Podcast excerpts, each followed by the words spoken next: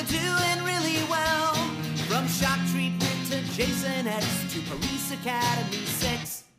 This is Sequel Cast, and they are unsurpassed at following a franchise until the bitter end.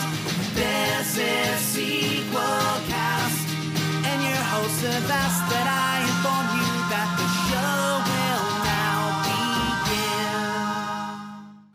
Hello and welcome to Sequelcast 2, a podcast looking at films in a franchise one movie at a time. I'm your host, Matt Bradley Shergi.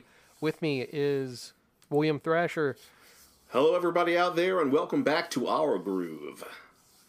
Yeah, and this time around we're looking at the uh, the second and so far final film in the um, Emperor's New Groove duology, I guess you could say, Kronk's New Groove, a direct-to-video sequel released in 2005. I want to say really quick, the theme song for Sequelcast 2 is done by Mark with the C. Check out his music at markwiththec.com. And the um, Sequelcast 2 is a member of the Battleship Pretension podcast fleet. Check out other great film and TV podcasts at battleshippretension.com. And you can follow us on Twitter at Sequelcast2.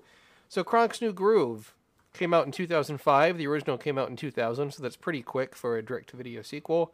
This is directed by Elliot M. Bour and Saul Andrew Blinkoff, produced by Brutus Fenton and John A. Smith, with a screenplay by Tom Rogers, based off a story by Anthony Leondis and Michael LaBash, and uh, featuring the voice talents of Patrick Warburton, Eartha Kitt, John Goodman, and Wendie Malick, but uh, David Spade briefly, and then also Tracey Ullman. Uh, it's music by Jeanine Tesori, and um, yeah, this has a running time of 72 minutes, which barely qualifies it as feature length. It, it is And- blessedly short, though you wouldn't know it to watch it. I've seen worse Disney uh, made-for-TV sequels.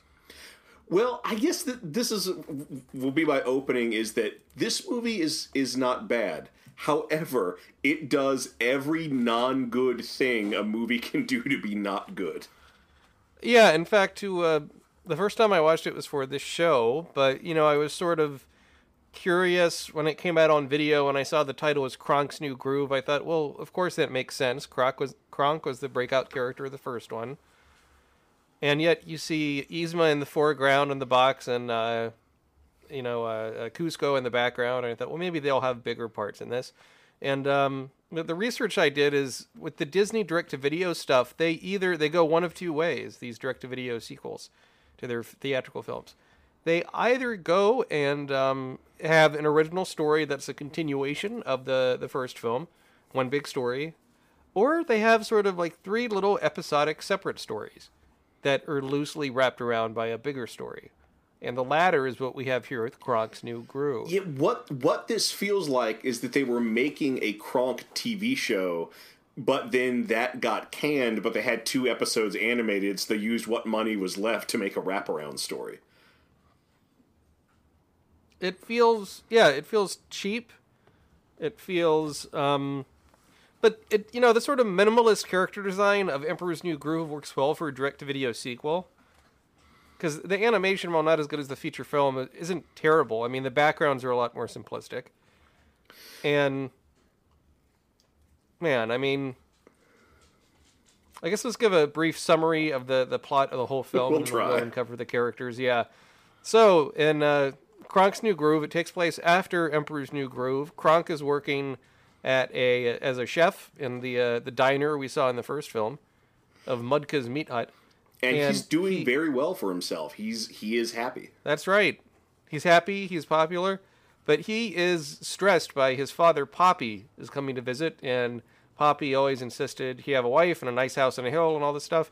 And so, to um, initially, he gets involved with Yzma, the, the Well, sorceress from the first one. Most of this movie is a flashback because you know Yes, Kronk you know goes into conniptions when he finds out his father's visiting, and so he he keeps telling uh, the waitress uh, these sob stories about how he once had a house on a hill but he lost it, and about how he once had a true love and he lost her. Sure. Um, oh yeah, sure. So I mean, so the house on the hill they lost if that story involves Yzma and a potion. We'll get into that.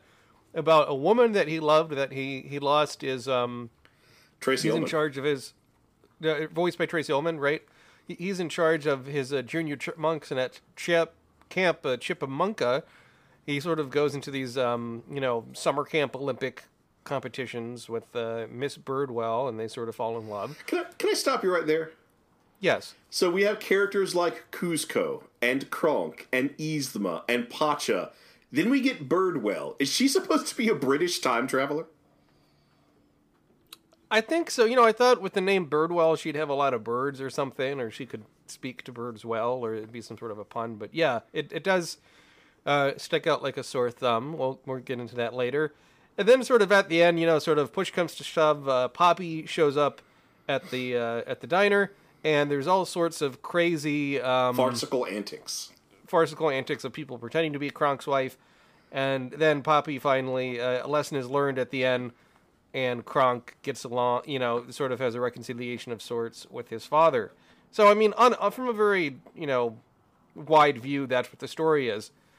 As far as what happens in the movie, I mean, the, the tones in the three segments vary wildly. Some of it is closer to the madcap zaniness of the original, but um, I I watched most of this on my phone on the bus coming to and from work, and I nodded off in the middle segment a few times, and I had to rewind and, and catch up on what happened because part of the, the film is, is very uninspired, I think, and it's the first one was so fresh, and this one starts off okay and just kind of jumps off a cliff.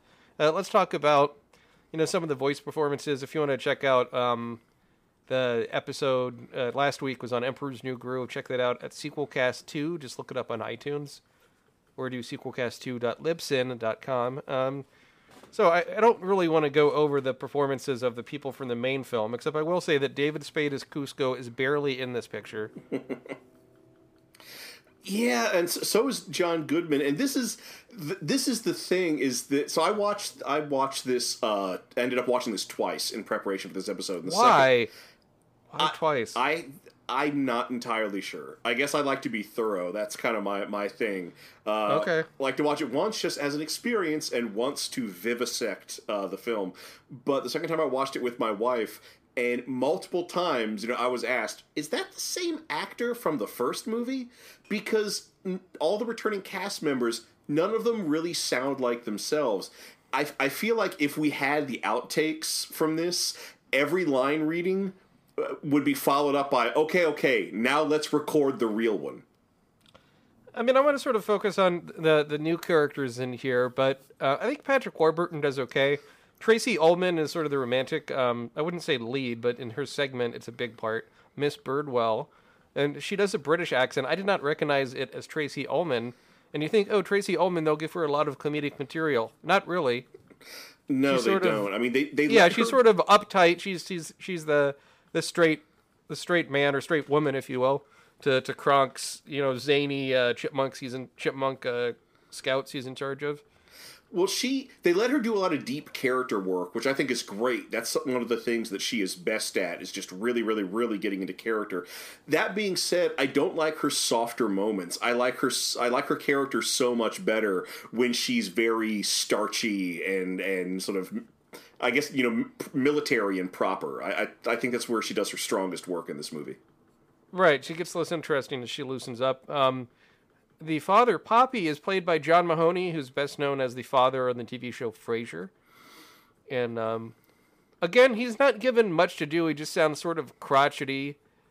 There's not for all the build up they do to his character. When he shows up, I thought you'd get some character work here and there, but not really. Well, the most of it you get is when he's hitting on Pacha in drag. Yes, and that sort of runs its course, uh, as, as we'll get into. I see on Rotten Tomatoes this film holds a 0% approval rating. Really? Is that rare for them? Well, it's a direct to video thing, so you're not going off that many reviews. So let me pull it up. I can get some choice uh, choice quote. I mean, that's only out of six reviews, right? So Yeah, I wonder what, I think what this- the AV Club's Nathan Rabin had to say. uh, that's not listed on here, but you know, one of the ones that is, I, I've never heard of this. Seven M Pictures, the the critic Kevin Carr, uh, that sort of highlight they have, which I think is is fair, a good place to start as any. I always loved the character of Kronk. However, it may have been a mistake to give him his own movie.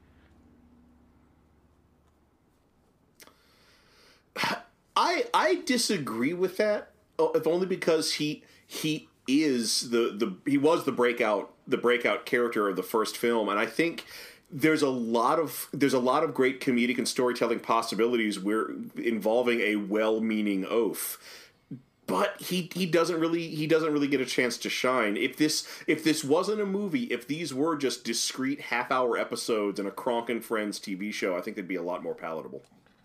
Well, let's talk about the segments in order. The first one is with the uh, Yzma, and I do like that because she was turned into a cat in the first one, and this one she has a hat with cat ears and she has a tail. It's an interesting sort of redesign to her character. Yeah, although they don't do too much with it other than when she first talks to Kronk, she's doing lots of like little cat behaviors and poses in her animation. But I wish I wish Uh-huh. they took that further. I wish I wish that she was expressing cat traits comedically uh, throughout throughout her segment. And so Yzma convinces Kronk to sell these potions that will make old people young again. Yeah, because Kronk is friends with all the all, all the retirees in the village, so she knows they'll listen to him. Uh, and and she also she plays she plays to Kronk's desire to have a big house. That's how she talks him into it without him asking too many questions. Um, and I love the medicine show bit. I am a sucker for for medicine shows. Uh, we talked about in in the our discussion of the Emperor's New Groove how it's a crime that Yzma doesn't get a villain song. Well, they give her a villain song in this movie called One in a Million, where she's she's you know telling Kronk about how uh, you can help me to help you to help them, uh, and it's it's a very okay song, but it feels like a first draft. Yeah, it's not very well arranged. I, I think um, in, in the opening credits you get a number, kind of like in the original film, um, but it's sung by a different character about Kronk. How Kronk has his groove or something, and I think that that's an okay number. It's energetic enough. But yeah, Yzma's. I'm glad they give her something to do, but um, what's really interesting though is if you go uh, on the soundtrack to the original Emperor's New Groove, they have one of the cut songs from the original draft Oh, of Emperor's New Groove uh, that uh, Eartha Kitt performs. Well, is, is that the one where it's her own verse of the groove song for the beginning, or, or is this a No, it's a song? it's a it's a different number talking about how she's against the sun god, and I, I think in part of Sting's contract he could include some of those old songs uh, out of the earlier version of the film on there. So I'll have to track that a- down.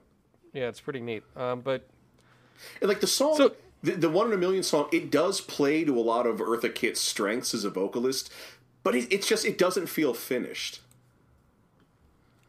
And did you get through the all the credits in this film? no, Because in the credits they play an extra verse of that song, uh, which it's it's not necessarily a verse of such high quality that I felt it should have been included with the original number, but it makes reference to the movie taking place in the year 609. huh? It's just like it's a, like an oddly specific date. I, I I did some research. I couldn't find like anything uh, involving like Mesoamerica on that date. All, all, I- all I could find is that that is supposed to be the date where the Prophet Muhammad had his uh, first vision. That was all I could dig up.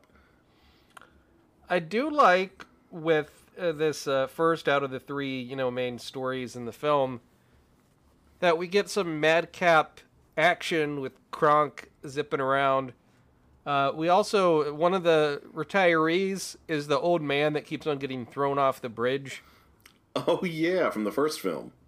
In the first film. Although sadly, you know, uh, Kronk. There's a scene where Kronk uh, sort of, you know, bashfully reveals that this is a fake. You don't need it, and uh, the one of the old men, you know, says like, "Oh, give me the juice," and then he does a Gollum, my precious joke. Yeah, that that Made me groan out loud.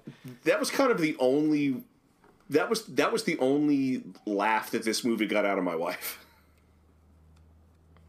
The only laugh um, I had was well, I had two. One was in the beginning where we get, or near the beginning, I think, where, where David Spade comes in and narrates it kind of like he did in parts of Emperor's New Groove. And he shows the video box for the first film. And he's like, that's my movie. And then he pulls out the video box for this Kronk's New Groove and says, this is Kronk's movie. My movie, Kronk's movie. And it was just uh, David Spade seems energetic, but he's not in this much. Well, he's he's doing like he's doing classic uh, Kuzco shtick, and it is and it is funny. Yeah. Although I wish. I kind of wish they just made him the narrator throughout the whole film. I think I think he would have really kept this film's energy up if if he was the person narrating all the action and it wasn't we it would help. It would just it would just generally help. We'll just give it more energy. I mean, what else do you think of this first segment of the film? Well, I feel I feel like that they it, the story needed uh, uh, some work because it because it turns out, of course, now Yzma, who can make potions, she hasn't really made uh, an, an elixir of youth. It's just slime that she's collecting out of a pipe, which you think would make people sick. So all the benefits that the old people feel, it's just uh, it's just a placebo effect. But there's a really weird turn in this because you know. Yzma's making a big deal about how she wants a gold. Like that's the double meaning in one in a million. Uh, it's that she's literally talking about like Kronk will get like one gold coin for every million she makes. But we've come to find out that the reason she needs this money is she needs to fund a political campaign because she's going to run for emperor, which is apparently an elected office now. But then that gets dropped so quick. I mean, that right there could have been the plot for the whole thing, right? A snake oil salesman running for the highest office in the land? You crazy. And instead, they drop it like a hot potato, and um, you miss Yzma when she's not here. I mean, she was not one of my favorite characters in the original, but she gave it a certain energy. And you really have a, a lack of um, conflict in this picture after this first segment. Because there's no out and out bad guy. It just is very episodic and, and stuff happens. Yeah, like Yzma could have been a much stronger thread, you know, going going through everything. Uh, I'll, I'll talk about where she could have been fit into the second segment later. But what did you what did you think about the the the ending to this, where when uh, Kronk reveals that the potions are fake and all the old people realize that they're not getting any younger, which you'd think they would have noticed. There's like opportunities to see your reflection everywhere, um, and they start they there's that madcap chase sequence. The chase sequence at least feels more like something from the first film, but then, you know, the animation can't quite be as zany. You have the music is exciting enough, but it, it just feels like they're they're trying to copy the first film and poorly. Yeah, although I I- do, I do kind of, I do kind of like the the end where you know Yzma pulls out that potion and says, you know, no, if I drink this, no one will be able to lay a hand on me. She drinks it and she turns into the most adorable, cute bunny ever, and so no one wants to do Yep. any harm to her, which is great. Although I gotta love the the treacle cutting turn when a hawk just swoops out of nowhere and snatches her up. Yeah, that is a nice beat. It it was sort of nice too when the old people first take the potion and they all start um, hitting on each other and dancing around. I thought that was sort of a fun moment. You don't see that a lot. Well, well, I but but you do because the having every character start breakdancing and doing hip busting hip hop moves.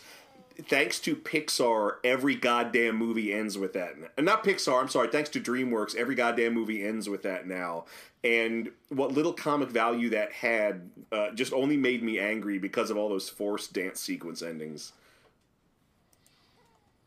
So the the second, as you mentioned, it sort of cuts back to the wraparound story, and Kronk is crying.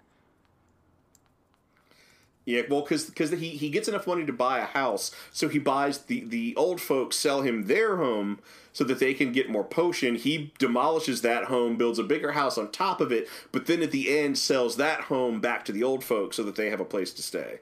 Which which is it's nice. Like I like I like that he does right by by the people that he he defrauded or helped to defraud, and that they they end up with a nicer with like a nicer place uh, to live but it, I don't know if it's it's a little too nice and tidy.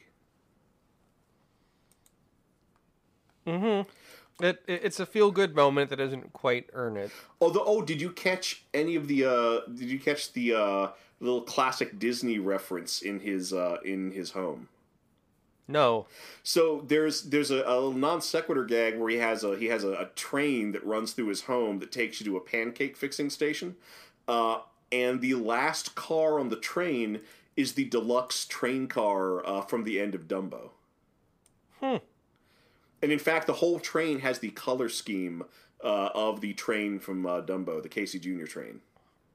How about that? We um, I mean, so, so the next segment is sort of what I more thought this movie would be based on the ending of Emperor's New Groove, where it shows Kronk in charge of junior chipmunks, and he um, guides these uh, junior chipmunks to this uh, nearby lake. Well, there's gonna be there's gonna be a big like uh, competition between between the different troops. Although it's really only two troops. This is hardly a jamboree. And what's weird is they get disqualified, but then they insist on competing anyway. Well, they get like, well, disqualified from the Yeah. first event, the swimming event, because apparently the teams have to compete in uh, chronological or not chrono in alphabetical order. Yep, and you have sort of the uh, ongoing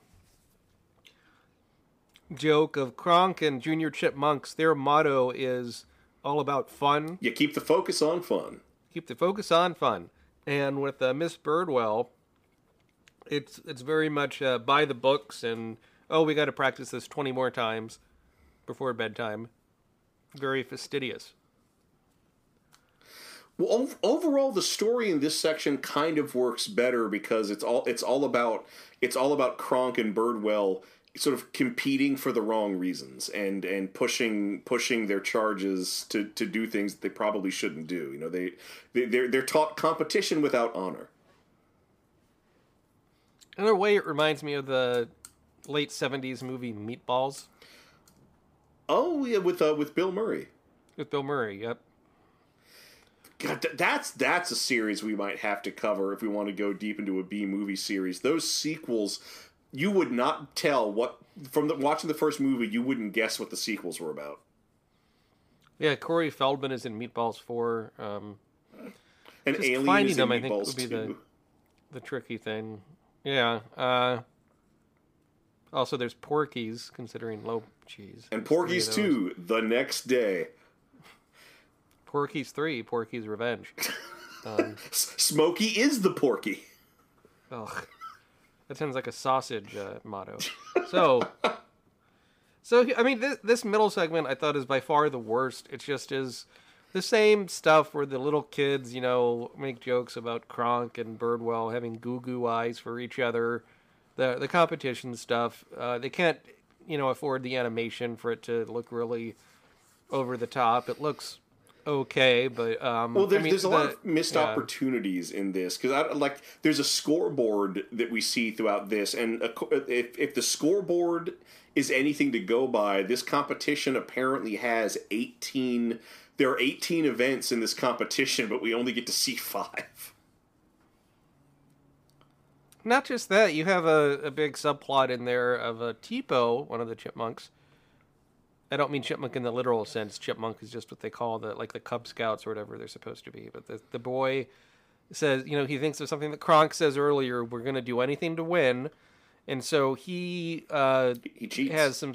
He cheats. Yeah, he he makes he gets uh, some itching powder and puts it on the chalk that the other team uses to put on their hands so they have a better grip while they do their routine, and they all get um, they all get itchy. But it it doesn't go over the top enough, I think, and it does. You think it would happen right away, and instead they do most of the routine. Then the itchiness sets in. Well, well, even then, the the routines limit limits of the animation. The routines aren't nearly as impressive as they need to be. I have to say, this is the only film I know of that has a raisin bread as sex metaphor. Oh, they don't. It's not even a metaphor. That- Especially there's So, that scene. yeah. Let let yeah. Let's let's cut to it. So both Birdwell and Kronk decide that to pick up their camper's spirits, they're gonna make they're gonna make homemade raisin bread for them. But neither one has enough ingredients, so they end up bonding over cooking raisin bread. But it turns into this uh this you know this whole musical number, and there's And the, references the music number is the Earth, Wind, and Fire classic "Let's Groove." because it has groove in the title. It, it is, and it's it's an older song, It but it you know it works. But like we see, like we get a reference to the cl- the pottery scene in Ghost. But there, there's an outright scene where they're kneading the dough, and it's Kronk behind Birdwell, and we see them both from the front, and they're doing this back and forth motion.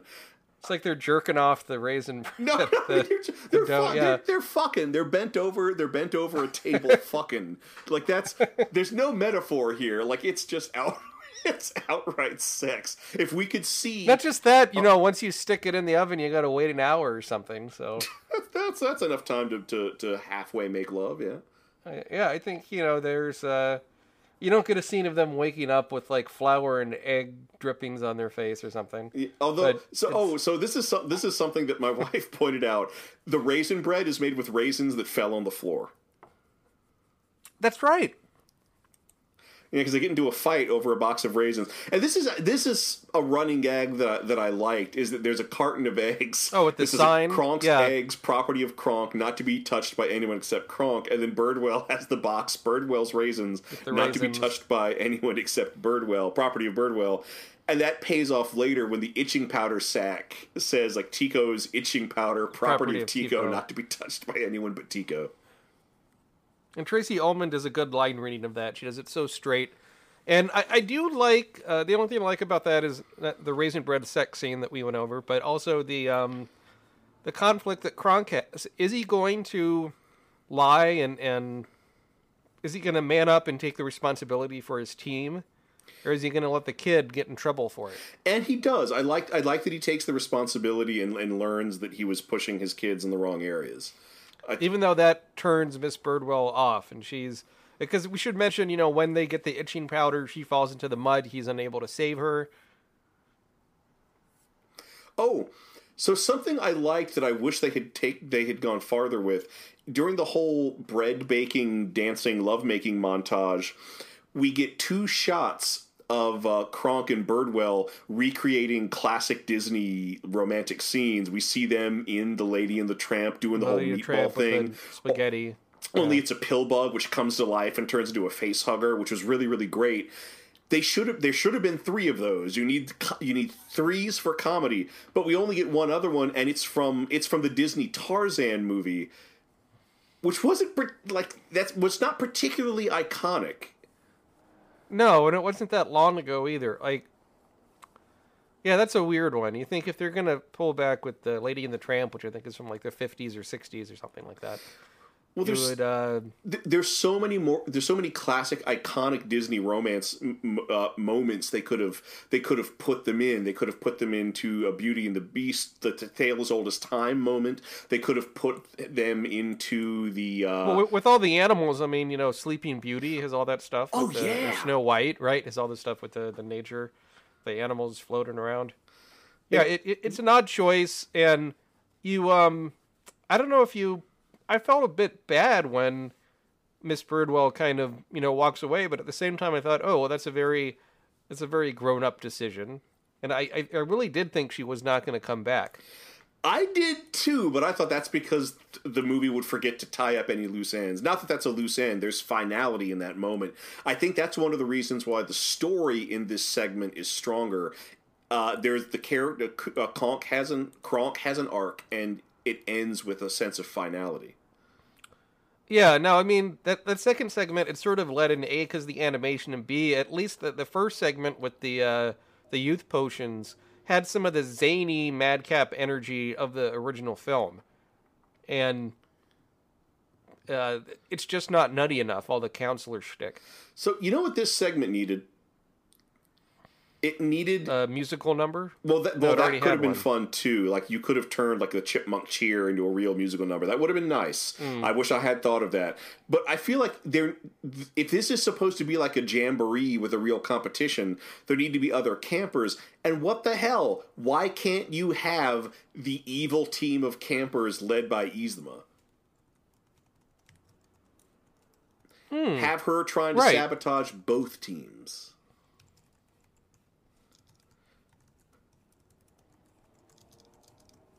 Yeah, I mean that could would have had you know a, a you know three is more interesting dramatically than two.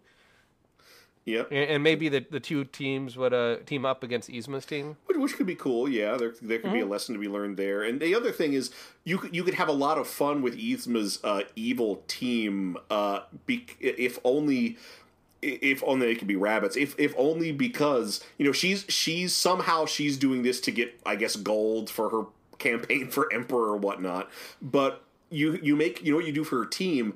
Her team aren't kids because she couldn't get any. She couldn't find any parents negligent enough to give her charge of their kids. So instead, all of her kids are just woodland critters that she gathered up and made drink an essence of human potion that turned them into humans. But they still act like animals and they can't speak. Yeah, you could have some good uh, physical business going on there. And uh, I mean, again, like the first segment, this sec- second segment could have been the plot of the whole show. It feels like you're again sort of cut off a bit before its time. And we go into the third and uh, I think shortest segment, which Well, it's, it's the conclusion of the wraparound, but it takes so it, it long. is, and it's it's funny, but it kind of beats the same joke over the head again and again. So it, it sort of reiterates what's brought up at the beginning, but they don't spend much time on for half the picture. More than that, actually, in, in that Kronk's father Poppy is coming, and Kronk is so wound up about it, and he said, "Oh, I, uh, gee, what what can I do about this?" And uh, Well, because he because he told his meantime- father that Yeah. he has the house on the hill and that he has has That's a right. wife. He never told him he lost these things, and he's so desperate for his father's approval, he wants a thumbs up. And when um, Pacha and Chicha are there, he wants to have Chicha lie and say that Chicha is his wife and that their house is his house and uh, that her kids are his kids. and that kind of spirals out of control because Pacha, she never really agrees to it. She just kind of gets forced into it. But Pacha only gets half the plan. So Pacha dresses up like a woman and pretends to be Mrs. Kronk, and the old man uh, dresses up as a woman and pretends to be Mrs. Kronk, and Kuzco shows up pretending to be Mrs. Kronk in in a great uh, performance. Uh, And, and also, some of the old men from the first segment show up to try and be like kids. Yeah, they show dress up in as babies, pretending to be his kids. I wish I wish that had gone about ten percent crazier. Yeah, it's not quite there. I mean, they could have done, you know, what if they would have set up something like speed dating with all of uh, Kronk's wives? Something. Uh, speed dating wasn't much of a thing then. I don't think that would have occurred to them. But you know, like the the mo- the moment where Poppy says, you know, how many Mrs. how many Mrs. Kronks are there? That should have been a bigger moment. Yeah, it's sort of underplayed, and then when um Poppy sort of admits, "Well, look at all these friends you have. You know, that's I'm so proud of you," and he gives he gives Kronk, you know, the thumbs up. Kronk has been craving all his life. They they really try to play it as an emotional moment, but it's not nearly as um, satisfying as they want it to be. Well, it's un it's it's I guess it, it yeah it feels it feels unearned uh, and it's part, partly because we, we have no reason why why Poppy changes his mind and it also undercuts that by that point in the story Kronk has learned that he doesn't really need his father's approval you know to, to he can just live a happy life the way he wants to live it on his own terms so that kind of undercuts uh, that message uh, and it's also it's like it's also it's it's it's such a turn because they set up so early that like that you know clear clearly Kronk's passion is to be a chef, and they make it clear that ever since he was a little kid, he loved to cook, and his father always disapproved for whatever reason. I wish we could have learned why he disapproved, and I wish we could have learned why he changes his mind about that later. Yeah, the only thing you get about Poppy is that he has oh, there's a, a running gag where it's like the eyebrow of righteousness and all these things, all these uh, What- terrifying expressions. Well- well, he and looks he's more like a pirate, really. and he's, he's short. He's ridiculously do- short, which is which is kind of funny, but they don't do too much with it. Although it's set up very well because early on we only know Poppy from Kronk's flashbacks, and all those flashbacks are when he's like practically a toddler. So of course his father's Uh-huh. going to look huge to him.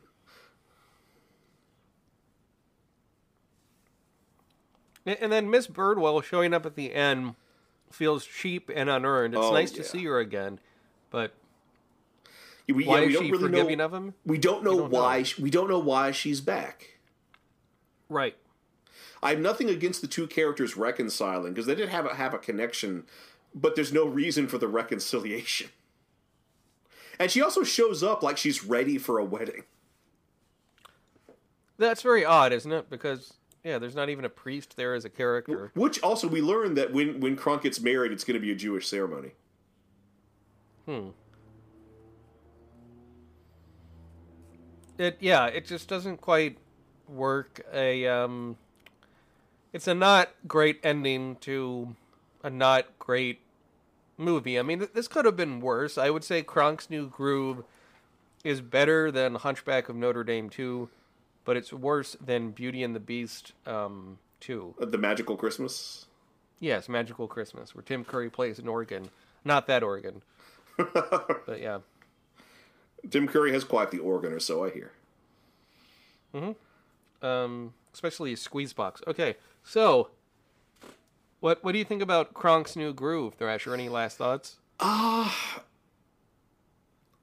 I f- there, there is there is more I could say about this because there's just lots of like little little things I I noticed, but no, it's just it's not it's it's not good. It's it's it's not good even for a, a Disney direct to to video sequel, which and and you you can tell. So I don't know if you you read all the credits I did. This was not even anim. This wasn't even done by the Disney animation staff. All the animation in this movie was farmed out to two other animation studios.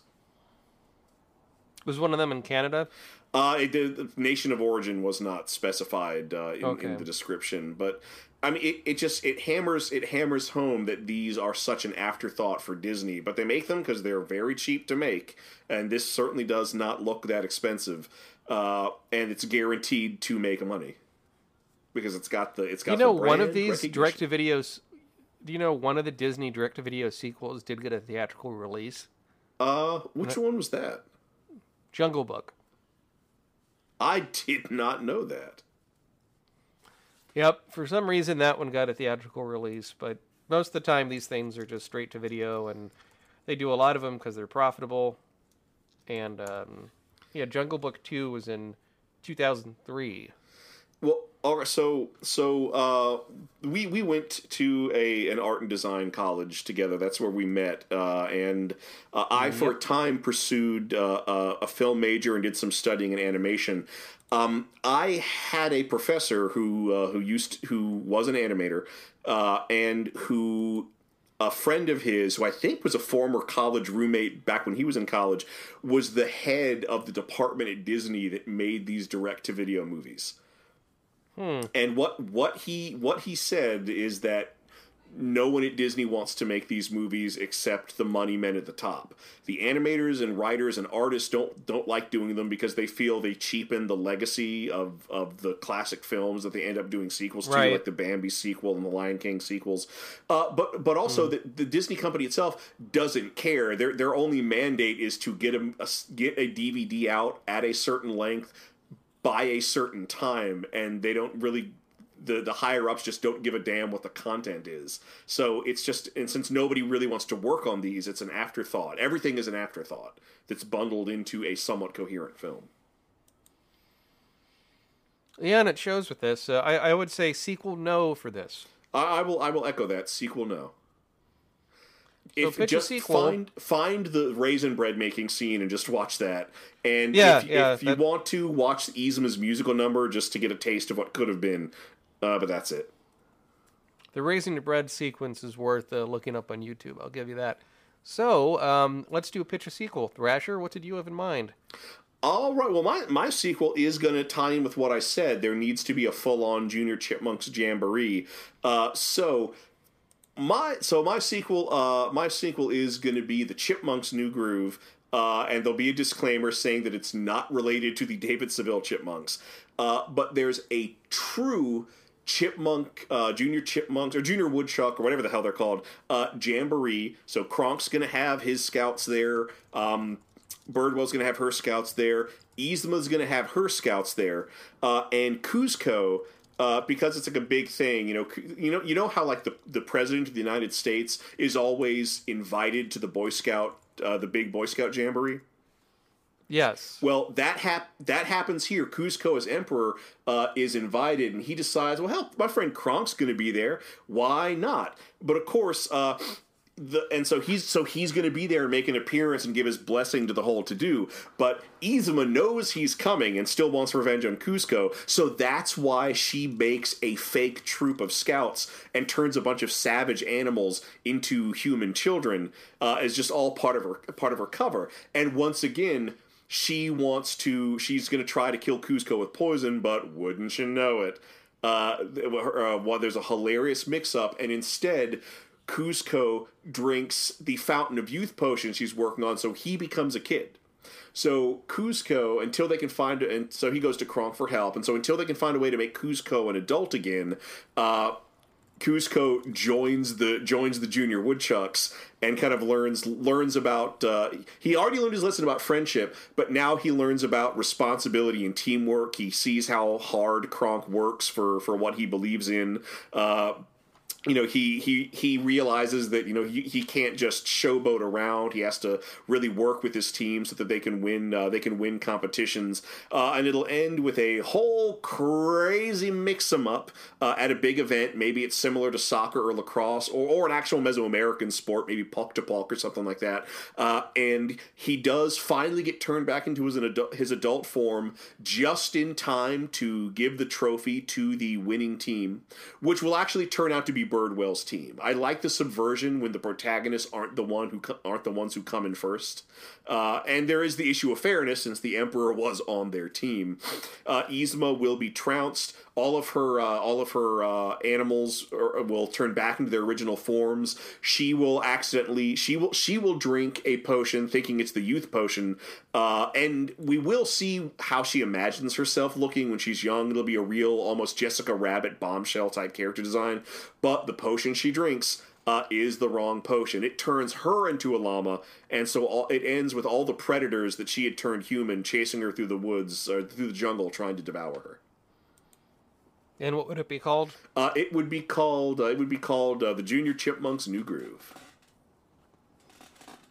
So mine is sort of like a what if concept on the first film. Oh, and it, would- it would have Kuzco narrate it, and he's like, you know, I- everyone liked my first adventure, that's fine.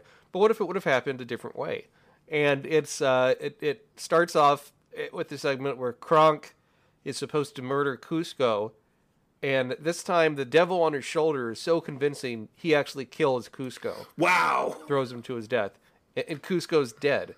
And instead, what happens after that is uh, Kronk goes back to Yzma. Yzma says, "You know, uh, now, now that I'm going to be the emperor, I really want to take over this land, which which is where Pacha lives, and you've got to uh, take care of, of Pacha, and, and give him this uh, potion, which happens to be the llama potion." And uh, however, when he turns Uh-huh. Pacha into a llama, because Pacha is such a strong family, they help him through this quest to uh, to get to the um, get to the palace, and uh, you get a final fight of Kronk versus Pacha, and Kronk gets turned into a ram. And so you get the ram sort of charging into the llama, which by itself, aside from a long neck, you know has to use him and his uh, his wits and his family to defeat Kronk. And uh, Kronk turns back into humans. Pacha wins, and at the end, Pacha is made the new emperor. Huh. So so it's just it's just sort of so it's just Kuzco sort of just bullshitting and imagining how this could have unfolded differently. It's not like uh, it's not like Right. a it's a wonderful life thing. No, no, it's not like he tries to kill him. he wonders what the world's like without him. No, it's he's just sort of telling a story. He he's drunk on bug juice, and um, and at the end, you know, Pacha sort of says like, "Hey, I like that story a lot. Can I be emperor?" And then Kuzco's like, "Nah," and then it ends on kind of a stupid note. So that that's my idea. I think Pacha they'd never do enough with, and giving him his own show would be sort of interesting. Uh, before we move into the next segment, I do want to briefly bring up they uh, this um, movie had a spin-off TV show, The Emperor's New School, Oh yeah. ran for two seasons from 2006 to 2008. So pretty um, pretty soon after maybe a year or so after this one came out. It wasn't good. I, I watched part of an episode. Uh, I will say that J.P. Manoux who voices the David Spade part, is a good sound alike for David Spade. Oh no, he can do the voice, but the animation is abysmal and the stories are Yes. awful. And just recontextualizing the character into a high school. Oh god. They already did that with the Disney animated Hercules series. They do not need to tread that ground again. Oh, is that the story for Hercules? Yeah, or- the um the Disney Hercules animated series. Uh, you you remember in the Her- in the Disney Hercules movie that whole uh to be a hero song where it's it's a, where it's a, a whole long training montage and at the beginning he's really montage, yeah. skinny and at the end he's really Yep. buff. Well, the the premise of the show is that that training montage covered several years of time, and part of his training was was going to school. Uh, and so it's it's him in a high school. His best friend is uh, is uh, is uh, Icarus, played by French Stewart. Uh, their art teacher is uh, Pygmalion. It's full of a lot of really fun eh, like Greek references to Greek and Roman mythology. It was actually a pretty good show. Merv Griffin plays an a, griffin named Merv, which was a nice touch. Um, that's a that's a good show. Emperor's New School was not a good show. I do think. Uh, Oh, and every Yeah, evil tried- plot of Yzma involved intentionally turning Kuzco into an animal to humiliate him. what's strange is this uh, show supposed to take place after the first movie. Yeah, like he Even- see he seems like he's in his early twenties when when he's intro like when we see him in the first film, but apparently no. Apparently he's a teenager, He has to go back to school and pass the classes so he can remain emperor. or maybe or maybe it's creepy. Maybe he's not a teenager. Maybe he's in his mid twenties and going to school to get his GED. Well, that would be somewhat interesting. I mean, I, I will give him credit. You know, John Goodman for season two went back to reprise the role of Pacha. You have Wendie Malick as uh, Chicha again, Eartha Kitt's Yzma, Patrick Warburton as Kronk. So you get a lot of people reprising their roles uh, from the original films. But yeah, I, I tried watching the first episode and could not make it all the way through, to be honest. But Um, hey, Rip Taylor is the royal record keeper. and how. But uh, you know, I mean, what's this never really got a release on video. Disney hasn't done a great job of releasing their stuff. I think they were still waiting on like the last volume of Gargoyles to come out on DVD. So that's my rant. Uh, on to what you're watching. Um, I've been watching a, a documentary on uh, streaming for free on Amazon Prime Oh, called The Brainwashing of My Dad. It is directed by Jen Senko, and it's about uh, a sort of phenomenon that she noticed where uh, she noticed with her dad, and then she got a lot of people uh, that she interviews on Skype that sort of say the same story. Where their parent might have started, their father might have started more left leaning, or but then started watching and listening to a lot of right wing radio and Fox News, and they just parrot what they hear on the radio and the TV and just get angry and grumpy all the time. Um, I've seen that happen to some degree with my dad, although my dad was always conservative, but he certainly talks about it more with uh, him being retired and watching the news programs and stuff. And it, what I like about it is it gives some historical context to where this uh, sort of ideology started with Roger Ailes, who's you know the head guy in charge of Fox News, but he started as a oh, as sort of like a, a what do you call it? Like a a media helper guy for Nixon, consultant, yeah, to Ah. have Nixon improve his TV image and speeches and so forth, because Nixon was famously terrible on television with the debate with Kennedy and so forth. Um, so, it, but the the thing that's bad about it is you just have all these interviews that just repeat the same information, and what's really distracting is the person that makes the documentary. She narrates some of it and she's okay, but also some of the narration is done by Matthew Modine, who's a producer on it. And his narration is so much more professional than hers is. And it tries to do the michael moore thing of having the documentarian be a character in the documentary hmm. And it doesn't really work because all we see her is sitting on a couch looking at the person she's talking to whether it's noam chomsky or whomever and nodding her head and so she doesn't have that personality there to, to i think justify even though it's based on her story in a sense to justify um, her being on camera so much. So I mean, it's brief, it's interesting. It's not.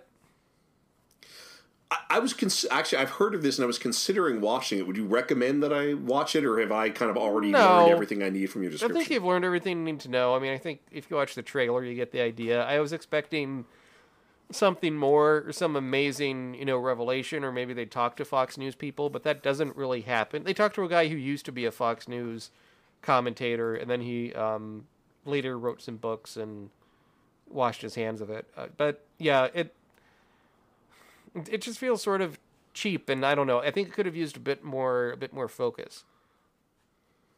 It told me something I already knew, and I learned a little bit, but not enough to recommend it. Hmm.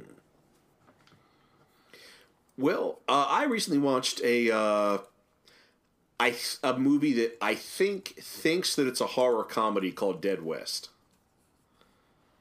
Is that a It's movie? A, uh, it, it is a movie. It's uh, it's written and directed by uh, Jeff Jeff Farrell. It's available on a few uh, streaming sites.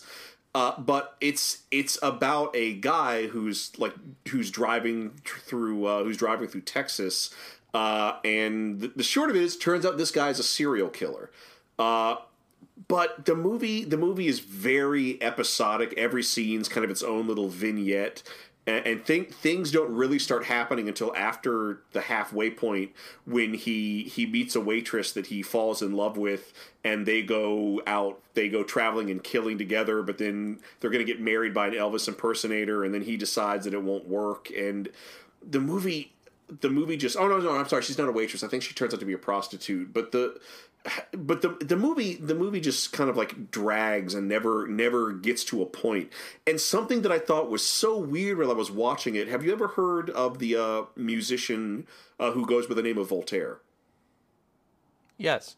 so yeah, uh, listeners might remember him. He was the voice of the evil singing meteorite on the Grim Adventures of Billy and Mandy. He has this kind of voice when he sings. Well, all almost all the music in this movie is his music. And it's such a it's such a weird pairing even though it's him trying to do country western music, which he's not it's kind of out of his milieu. He's not entirely. I respect the effort, but he's not entirely successful at it. And and it's so. But then then it all kind of snapped together because in in the final act of the movie, he plays the pimp Suge White, and he's awful.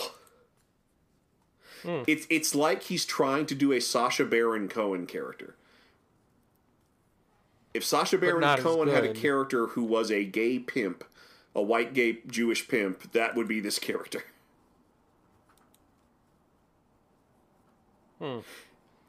And I'm I'm a, fa- I'm a fan of Voltaire. It was just su- it was such an anomaly seeing him turn up in this uh, in this live action movie. So it doesn't sound like you'd recommend it. No, no, I guess I, I don't. It's just that this is this was the most recent film that I saw before uh, uh, before doing the Emperor's or sorry before doing uh, Kronk's New Groove. I see. It's well shot. Like it's well shot. It's very professionally made. It's just that it, it never it never gets to a point. The movie needs a coherent story, uh, and it it needs better performances. It is just one damn thing after another. Gotcha. Yeah, it does sound like Kronk's New Groove in that point of view. hey, um, connection. Connection. Okay, so next time on Sequel Cast 2, to get you a heads up for the next few episodes, we're going to look at Mortal Kombat, followed by Mortal Kombat Annihilation, followed by an episode, you know, a sort of a gap episode that, that's sort of a, a, a sequel to something we discussed earlier in the first series, the TV movie of Rocky Horror Picture Show called Rocky Horror Picture Show Let's Do the Time Warp Again. Yes, that's the whole title. I'm not sure why. Uh, I- d- differentiation, I guess. I don't know. We'll find out when we get to it. But if you want to watch these, uh, you know, uh, Mortal Kombat and Mortal Kombat Annihilation are available streaming on Netflix in the United States, and Rocky Horror Picture Show, the remake, is available streaming on Hulu Plus. And hey, um, si- where you can. and since it's a, a movie based on uh, based on a video game, why not treat yourself to an extra viewing of the Super Mario Brothers movie while you're at it? yes, why not? There's never, uh, never enough uh, Super Mario Brothers. Not for me, no. In fact, for April Fool's Day, the Super Mario Brothers the movie uh, Facebook page fan site posted a picture from Theodore Rex and claimed it was a deleted scene from the Mario Brothers 2 movie. Yeah, they claimed that there was a it was from a Mario Brothers movie that got scrapped. Uh, uh, that was delightful. It was very professionally very- done too. Very good fake, yeah. Filmed at a shot at an angle. Well, yeah, because it was supposed. They tried to make it look like it was from an entertainment magazine, so there was a fake. You could see part of a fake article attached to it to lend it legitimacy. I like that touch. Very good cropping. So uh, follow us uh, on Twitter at SequelCast2. Um, leave a review for SequelCast2 on iTunes. You can also hear us in other websites like uh, Stitcher or Blubrry or what have you. Just look up SequelCast2. You can find us. Uh, on Facebook, uh, join our Facebook page. Just look up SequelCast2 there. The link's also in the show notes.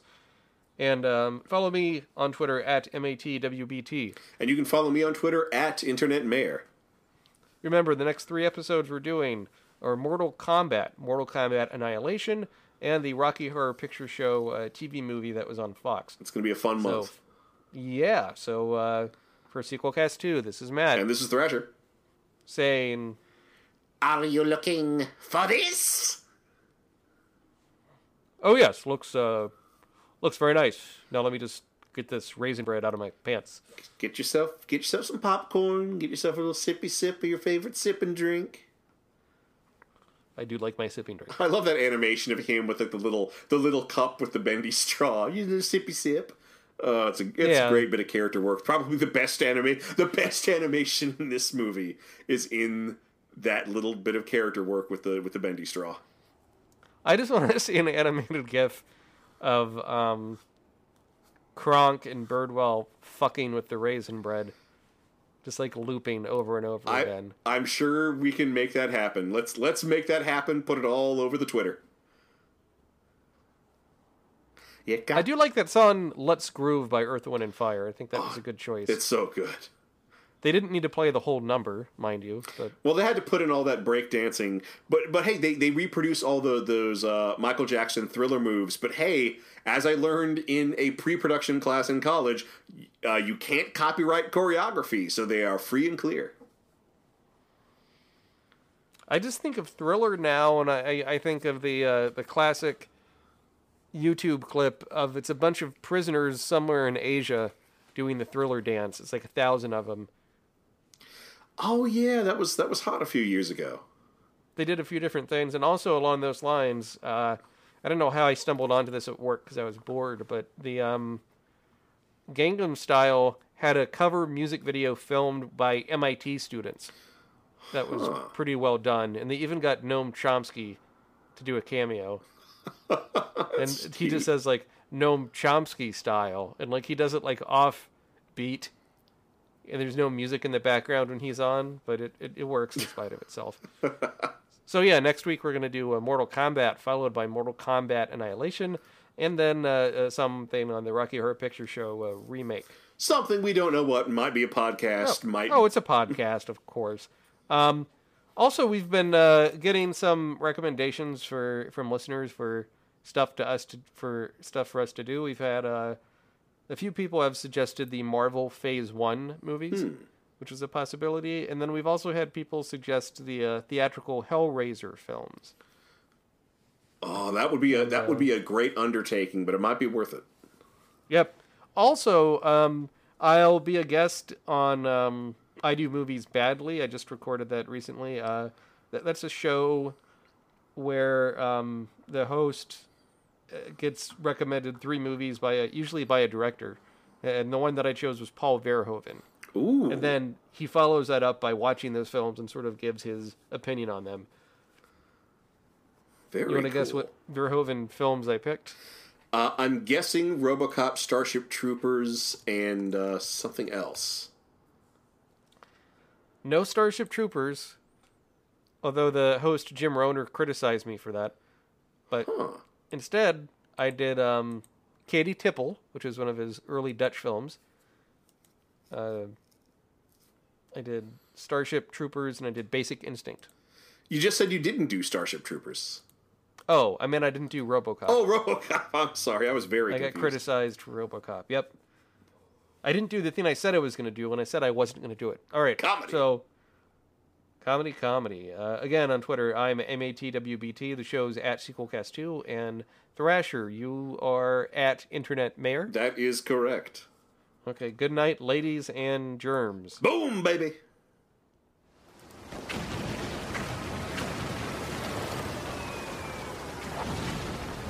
This program is a proud member of the Battleship Pretension Fleet.